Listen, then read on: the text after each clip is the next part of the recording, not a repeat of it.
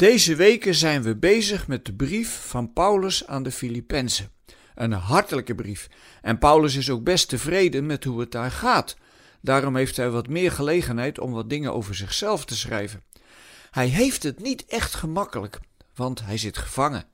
Waar en hoe precies, dat is niet helemaal te achterhalen, maar hij verkeert zelfs in levensgevaar.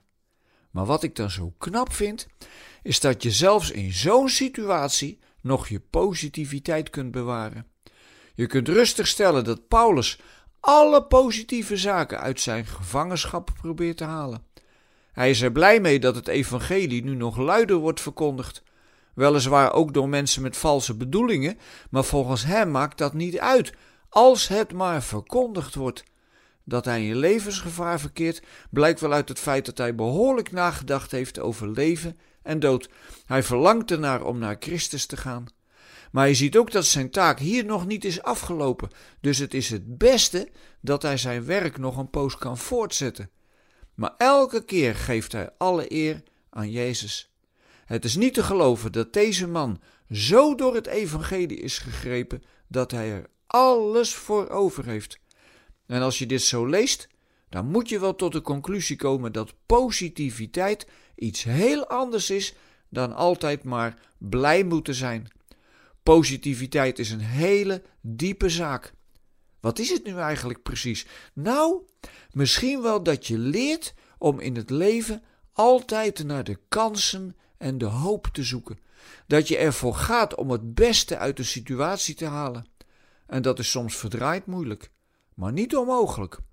Zelfs in de ergste situaties kun je nog kiezen hoe je daarmee omgaat.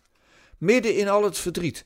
Ik ben bezig in een boek van Viktor Frankl, een wereldberoemde psychiater die verschillende concentratiekampen heeft overleefd.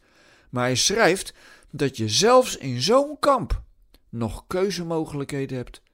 Getuigt dat nu van een hele sterke persoonlijkheid? Het zal vast wel makkelijker zijn als je van nature een optimistisch karakter hebt, maar volgens mij gaat het veel dieper dan karakter. Uiteindelijk kom je bij de vraag hoe serieus je de liefde van God een plek geeft in je leven. Hoe je omgaat met het feest van de opstanding op paasmorgen. En dat betekent niet dat je de emoties maar opzij moet schuiven. Dat zou erg onecht zijn. Nee, het gaat om de vraag: hoe ga je uiteindelijk om met al het verdriet dat je overkomt? Met alle spanning die op je pad komt?